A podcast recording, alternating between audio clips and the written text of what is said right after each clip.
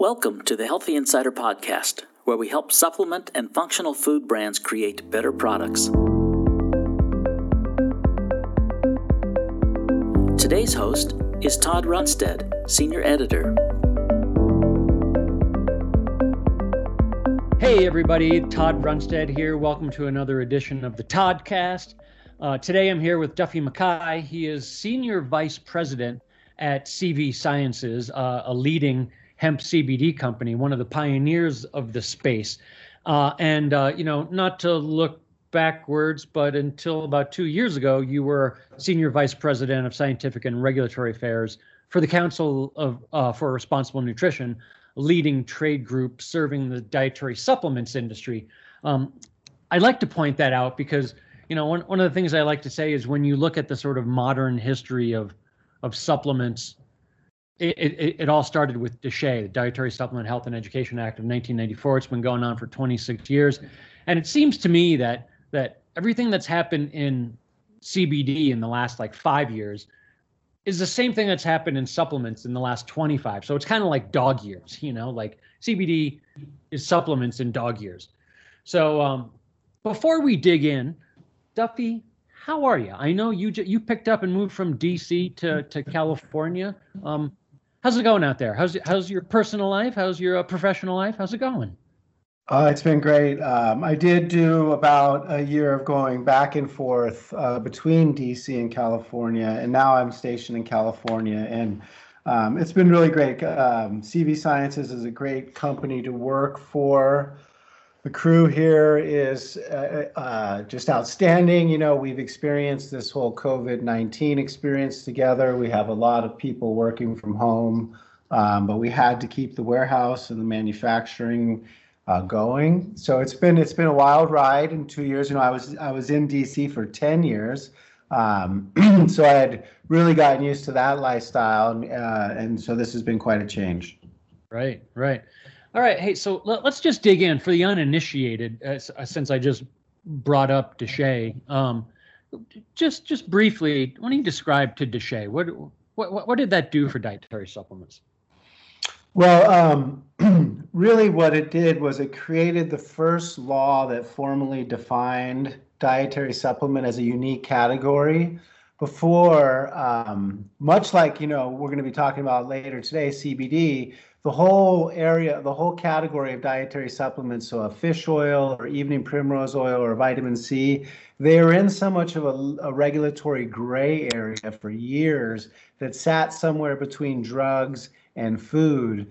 And when um, FDA would do enforcement actions, they would be sort of cherry picking from food and drug regulations to try to write warning letters or do other things and so what they did was, you know, and there was all, it was a sort of a um, it built up over several years, and we could spend hours talking about the history of DSHEA. But essentially, what the law did is it said, look, if something is going to be in a tablet, capsule, liquid, soft gel, gummy, and it's going to be a vitamin, a mineral, an amino acid, or herb, or botanical, or extract, we are going to create a new regulatory category and we're appropriately going to blend in some of the flexibility that food regulations give as far as formulation and, and bringing market uh, ingredients to market, but some of the rigor that drug regulations have, such as manufacturing standards and testing requirements. And so they created this new category that was appropriately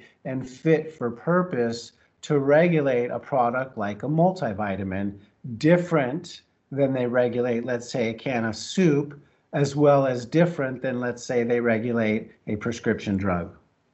Right. Well, you know, what about hemp companies? Do you, do you get the sense that they don't quite get that they're not actually, or that they are actually in the supplements business? You know, maybe they think they're still kind of rogue marijuana outfits. And, you know, not that all supplement companies are exactly nailing DSHEA, they're not. But what, what, what do you think these companies are getting wrong about DSHEA? Well, I think that your observation about um, companies that don't quite get that they have to fit within one of these regulatory structures, um, that that has been a, a, big problem with the the hemp industry. Uh, we have you know, the market has been flooded with uh, entry-level companies, a lot of them unaware of DSHEA and unaware of supplement reg- regulations, just trying to get into a, a fast-growing market to, you know, make a quick buck. And then there's the companies that are here to really um, long-term investments. And so the, the, the big difference is that, you know, and you, and you can't blame them, Todd. I mean, um, cannabis itself as a whole category is a controlled substance. Hemp becomes um, legal and then, of course, you and I both know from a nuanced regulatory um, perspective, FDA knew exactly what it's doing. It said, sure, fine. We don't mind if hemp is legal. USDA can legalize hemp below 0.3% THC. We can grow hemp. You can make concrete. You can make wood. You can make t shirts. However, if you're going to make something that's either a drug, a topical, a dietary supplement, or a medical food, we retain the right to make those products follow our existing set of rules. They did not mince words by saying FDA maintains the authority to regulate over the products that we regulate already. So as soon as you put hemp derived CBD into a soft gel and call it a dietary supplement, you have to follow all applicable laws and regulations related to dietary supplements. And that's manufacturing standards, that's the claims you make, that's uh, having a post-market uh, uh, adverse event reporting system, all of it. Yeah, and you know, a lot of people are complaining about what's happening with the FDA. They're they're certainly slow walking. Um, they're they're hesitant to issue any sort of enforcement discretion. You know, the FDA is still the FDA. They're they're no fan of supplements, and they're they're doing all they can to promote the American pharmaceutical interests. I'm curious, um, do you have any predictions about hemp and the FDA? Like, will a new incoming Biden administration make any difference, or or is the FDA are they kind of deep state and they're going to do what they're going to do no matter what administration? I sort of look at FDA as more agnostic. I don't think that they're necessarily a, an enemy or or a fan of supplements. They just look at the rule book and sort of try with the limited resources they have, try to get people to comply. I also don't think they are uh, inherently trying to promote uh, pharmaceuticals. It's just the way these rules have come to be, they're just sort of the way they are. And there's a lot of um, protectionism of uh, drug development and pharmaceutical interests.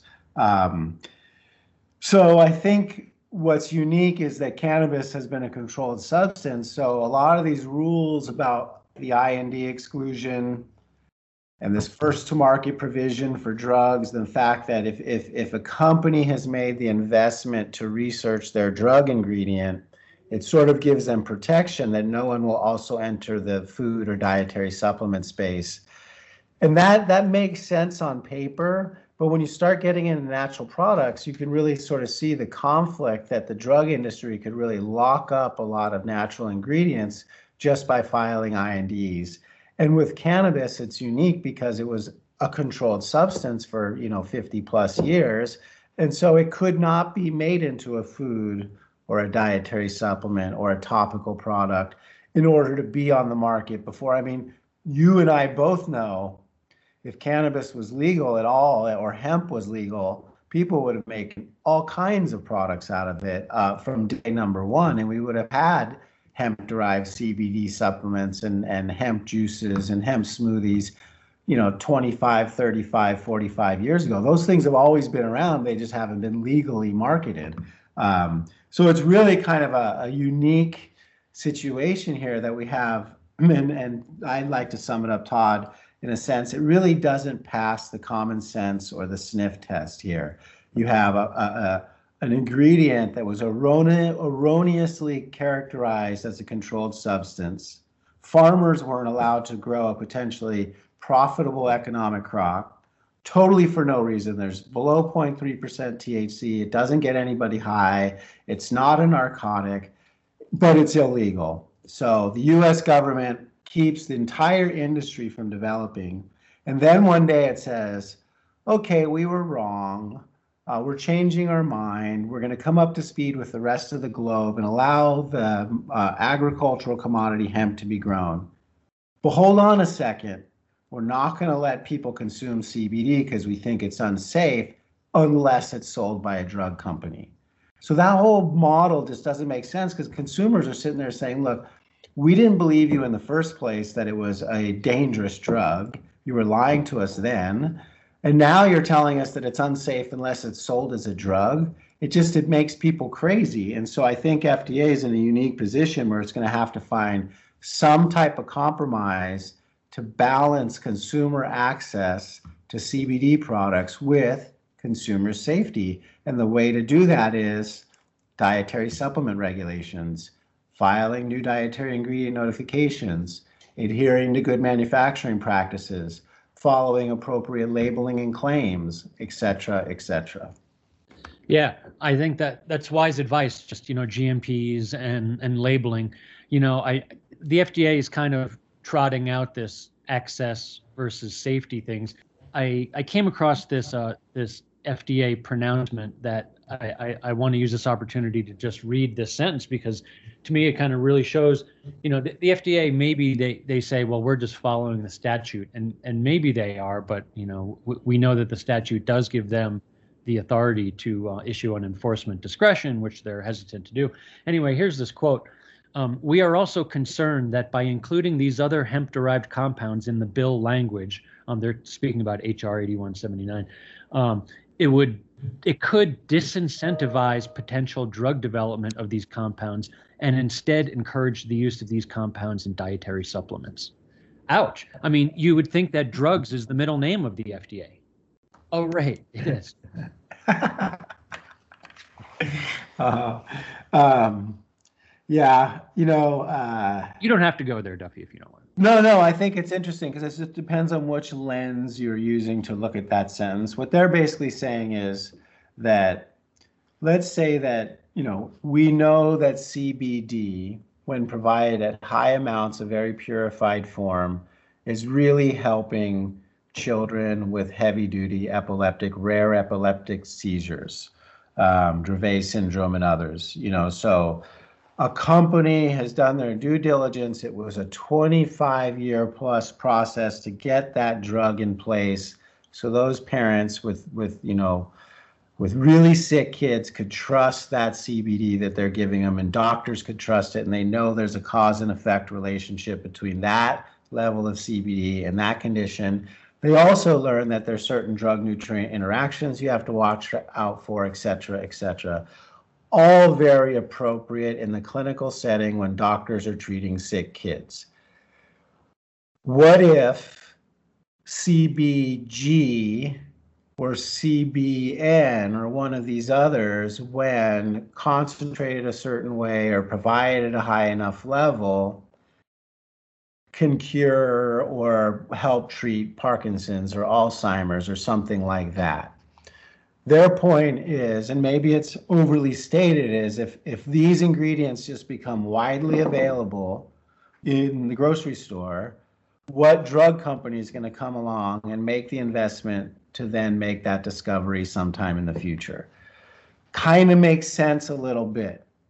But what they're missing is the fact that most of our industry, the responsible dietary supplement industry, probably knows that it can't just isolate CBG into a crystal form, put it into a capsule at 50 milligrams, and start making claims about it because A, you don't know if that's safe. Because you remember these these minor cannabinoids are called minor cannabinoids for a reason. They occur in very low levels in the plant and so if someone is eh, doing a process where they're uh, extracting and distilling and concentrating and selling you pure crystal CBG or CBN, I mean, I'm a naturopathic doctor. That sounds kind of like a drug to me. Just like if someone takes a cocoa bean and they start filtering and distilling and, and, and using solvents to extract and they make a pure powdered caffeine. When i look at that i say that looks like a drug to me. So you know sure green tea extract is an appropriate dietary supplement with appropriate levels of active bioactive compounds just like a hemp derived cbd extract is an appropriate consumer product non-prescription with with rational levels of CBD and other minor cannabinoids. But as soon as we start selling pure crystal CBG, and frankly, and I'm a little conservative. I'm sure a lot of people you could talk to would be more cavalier, but I talk to suppliers who are like, hey, we've got CBG, crystal. And I'm like, well, what do you think I'm going to do with that? You know, and I'm like, think I'm going to put it in a topical? They're like, no, people put it in supplements. I was like, what level?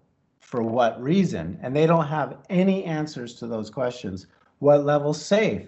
Well, that's up to you to figure out, you know, and, and it's just, you can see how quickly FDA would be like, I'm not real comfortable with any of this. We need a regulation in place that allows people to take these ingredients through the appropriate regulatory pathway. It doesn't mean you can't file an NDIN on a, you know, a CBG rich extract.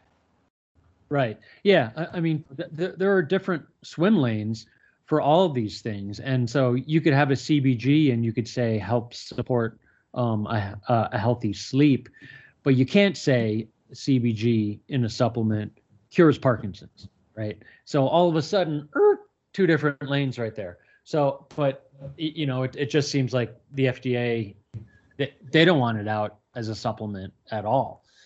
But anyway, so th- this this is all this is all well and good. Let's let's move sl- let, let's just pivot a little. I'm curious about do you do you think that anything will change under a Biden administration? I, I don't think we've heard anything about Health and Human Services or FDA chief coming in yet. We, we've heard rumblings about maybe David Kessler. Um, I think he infamously said he was around when DSHEA was passed, and and he said, "Sure, uh, we'll give the supplements industry just enough rope to hang themselves with." You know, so he's he's not exactly a, a fan, you know, which would sort of fit in the model of, of or HHS. Do you do you see anything shifting because of a new administration, or or do you see FDA just carrying on? You know, that's a that's a really um, great question. I, I do think I do think that um, those who are willing to read the tea leaves are saying the Biden appointees will be good for the uh, industry, not only at HHS but at USDA. Um, specifically, I've um, colleagues who have met with USDA. I forget the individuals but you know that they are more open to making the agri you know some of the snags that we um, have run into the, or the farmers have run into with the original farm bill as it's been put into regulation you know the tricky stuff like you know um, you know how you know the, the 0.3% and how much wiggle room's given around that those kind of things. Um, so they seem a, a lot more um, willing to try to make a rational balance there. Um, kessler you know uh, that was a long time ago when he was the arch enemy of the dietary supplements and he got quite the reputation. He was essentially around when DSHEA passed. He was the commissioner and he was quoted many times uh, saying derogatory negative things towards the industry. And then when um, when DSHEA passed, you know, he was sort of of the of the opinion where he said, you know, let's let's all just put our pencils down and um, let this industry destroy itself. And he was wrong.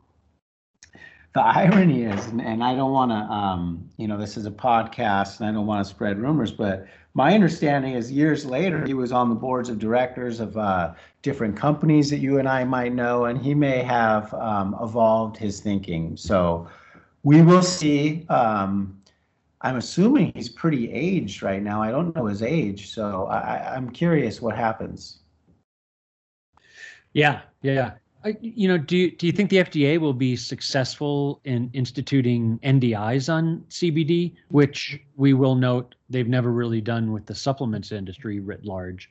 Um, yeah, that's that's one of the things is we, we when we're talking about potential regulatory frameworks for CBD, there's a lot of um, hypothetical things that make sense on paper, but for those who've been around for a long time, it's really hard to predict what does this actually mean in practice like you said, you know, NDINs, you know, um, there's a big argument of whether the they should be required absolutely for every single individual hemp ingredient that someone wants to sell.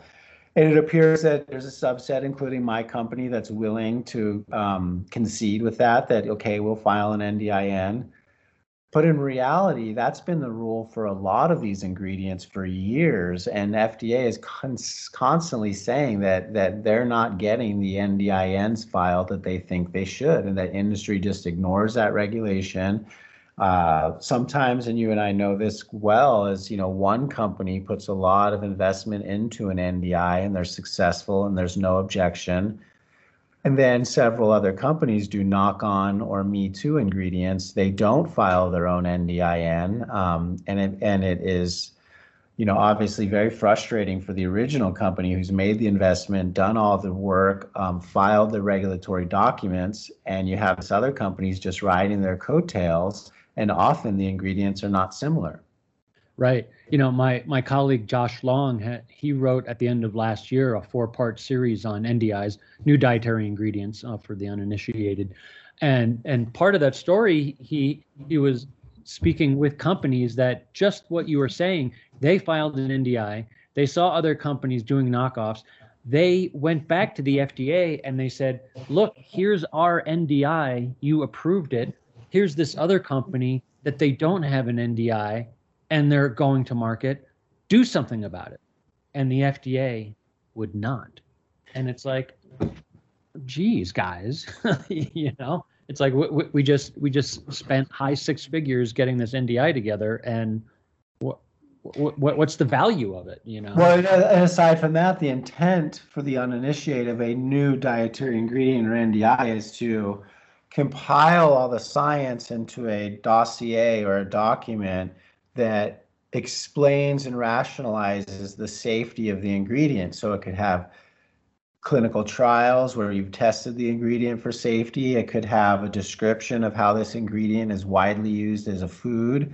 And FDA has a chance to review that information and object or accept it. And so the NDI is essentially the, the pre market safety evaluation for new ingredients. And it makes sense from a public health perspective. If if I go to the Amazon and I find a new botanical and I want to sell it for immune health, nobody's ever consumed it very much. That that I need to do the research to to, to show you it's safe. Um, and what these companies that file the NDIs and they have the knockoff ingredients, it's so frustrating. Is the knockoff often is not identical to it. So they, they would assume that, hey, it's a different ingredient. You need your own safety data. What we're worried about in the CBD side of the equation is that companies like myself, uh, as well as some others that, that are responsible that I know that are preparing to be uh, prepared for an NDI filing, you know, the half a dozen of us file NDIs on our ingredients, and then, you know, the other presumably 3,000 companies out there keep selling CBD and don't do anything. And FDA doesn't do anything. And then, you know, it's just a mess. And the consumer loses. Right, right. So, yeah, I mean, I guess that that is one of those other things that uh, that remains to be seen.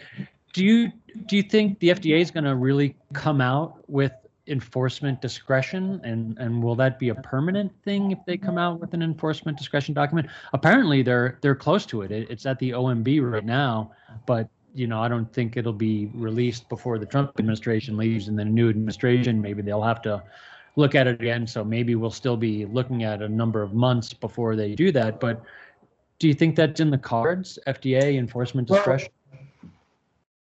yeah, so that's, I mean, I know, you know, that's a little bit insider baseball, you know, in a sense that some might see what they're doing right now as enforcement discretion. Um, they've made it very, very clear that companies making egregious drug like claims, claiming to treat COVID, tra- claiming to treat cancer, will be getting warning letters. And we've seen I don't know, we're probably up to 40 plus warning letters to CBD companies for doing such things.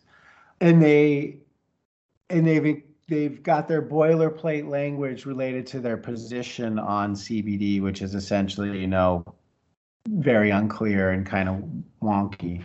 Um, but what they haven't done is gone after a company that's making compliant claims and and you know has a third party GMP certification because that's going to get, you know, might end up in court and get at the heart of the issue of can CBD be sold as a supplement? and I, nobody wants that to be decided by the courts, right? And so um, we're all kind of hoping that either FDA can put and the reason I said that is because what they have at the Office of Management and Budget is actually their enforcement policy. So um, it's not necessarily them straight up saying we're gonna we're gonna practice enforcement discretion. Um, so that would be something else. And if they came out with enforcement discretion officially, that would be terrific because what we really need, Todd, is um, something that will give retailers the comfort to start saying, look, we we're willing to sell CBD and we're only going to work with compliant companies. But right now they can't define what a compliant company is. And so if FDA sort of outlines what that is an enforcement discretion that says if they say something like, you know, we're still working on a full CBD policy, but for the time being, you know, CBD products that follow all of the rules in the Food, Drug, and Cosmetic Act, and the products are made under manufacturing, and they don't make drug claims, and they could even throw in something, and they're under some level uh, of total CBD per day. Um, we're, we're going to use enforcement discretion for those products. But if the product is violative of any of these things, we're going to come after you. And that would be wonderful because then the retailers could look at that and say, okay, well, we're only going to work with companies that follow these rules right here. Yeah, right. Well, so you, you know, you brought up serving size limits, um, and and that seems to be, you know, the, the the Brits have have done that, and they've said 70 milligrams per day. The FDA, it just seems like anything around, you know, safety, they're they're doing a slow walk on that, slow dance. Um, you know, that, just seems like a a lot to ask. They're going to come out with some sort of interim enforcement discretion with a certain size because there's they just seem like they're still certain about that. Yeah.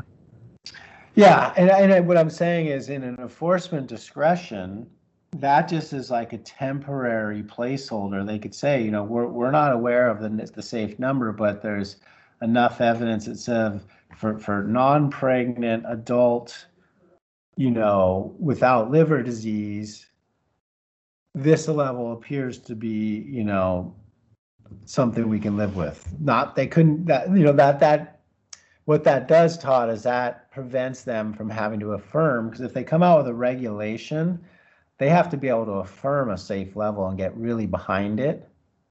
Um, but with enforcement discretion, they could sort of say, look, we're still working it out, but but consumers want access. So here's the best case scenario. We think that, you know, this level is okay, but talk to your doctor. Yeah, that, that's interesting. Uh, do you think it's true that elections have consequences? And I say that in terms of like the FDA or the USDA or the DEA, they'll look at the last election. Cannabis was five for five, including deeply red states.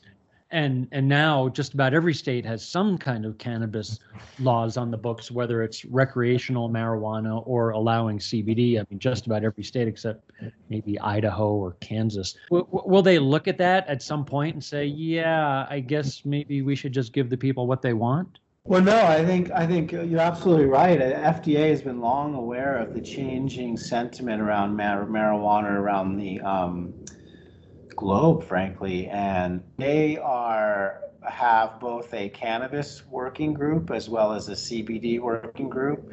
They have an agenda that's, you know, they're a public health organization, and so their job is to pick. So, you know, if states elect to allow people to smoke marijuana, FDA is looking at questions like, you know, what's effect on pregnancy? What's the effect on driving? You know, what's the effect on children? You know, because they're the ones that are supposed to protect. Like if it was smoking cigarettes, you know, they're the ones that are supposed to do the science and and determine if this stuff is going to kill people.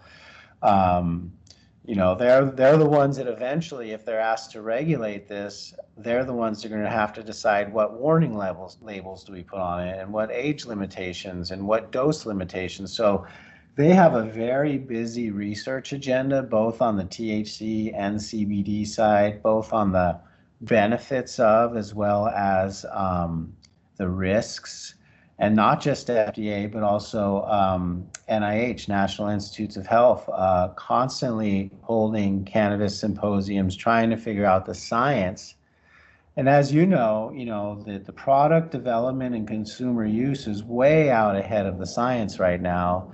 And so all of these um, public health organizations are trying to play catch up. You know, Scott Gottlieb, former FDA commissioner, I guess it was two years ago about, he said the FDA, they'll do a rule and it'll take three to five years. And everyone was like, well, that's crazy. Um, and so the question is, is that not actually so crazy? Will we have to wait three to five years, which is actually only one to three now? Or is Congress going to step in? Or will we have to wait until the 2023 Farm Bill before some of this is kind of just settled a little more? What do you think? Well, FDA rules do take three to five years and they have their justification and rationale why. Whether that's right or wrong, and that's a whole nother story. Um, so that's why folks are looking at Congress. And I think that um, the bill that's currently in Congress, 8179, whether it's the right bill or not, it puts a lot of pressure on everyone to get something done soon. Um, and and this in in this lack of decision, this gray area, this limbo area, it's really only um, the consumer loses out because there's so many shoddy CBD products out there. Uh, that the responsible companies lose out because it's such an unlevel playing field, and you know there uh, there are half a dozen or so great companies that invest in the right you know manufacturing standards and testing, and they source quality material and then there's just all this terrible product out there that's really making it difficult to, to um, have a mature and healthy marketplace. And FDA really needs to uh, do its job in regulating to make to help out there. And that's that's the missing link. Yeah. So we are with Duffy MacKay, Senior Vice President of CV Sciences, leading uh, hemp CBD company. Um, so Duffy, you know, like like so many other people in the supplements industry, um, uh, you as well as them. Uh, I know a lot of people. Um, they they jumped ship from what they had been doing, and they joined the hemp CBD revolution. So uh, why'd you do it? What what informed your decision? Well, um, I'm unique in a sense that my area, and while I was 10 years in Washington D.C. doing both scientific and regulatory affairs, as well as a lot, as we've talked about, around DSHEA and and and you know working representing the industry on issues related to DSHEA, like the NDI guidance, like master file. So I had a really good uh, understanding of all of the issues that hemp companies were just about to get into. And I, I you know, eight, eight years ago, you know, this was really, these companies were not operating, they were under the radar. And then, you know, um, they've really become more mainstreamed and you know getting uh, GMP certifications and at a certain point the two worlds sort of collided and the hemp advocacy was occurring in Washington DC they were joining forces with some of the supplement trade groups and really I realized that my area of expertise um, was really applicable to what was taking place and the changes that needed to happen in the hemp derived CBD in order for things to move forward. And so I just felt like, you know, taking on the challenge um, and starting fresh. And plus, I was 10 years talking about DSHEA, and I was really ready to move on. I think it was time for me to challenge myself personally with something new. That's cool. You know, so two years ago, those were those were heady days in in Hempville. Today, uh, maybe there's a tad more trepidation. You know, uh, you know, with the the, the massive uh, oversupply in 2019 and 2020, the shakeout, uh, lots of acquisitions, lots of um, companies that haven't made it. Um, still think it was a good move?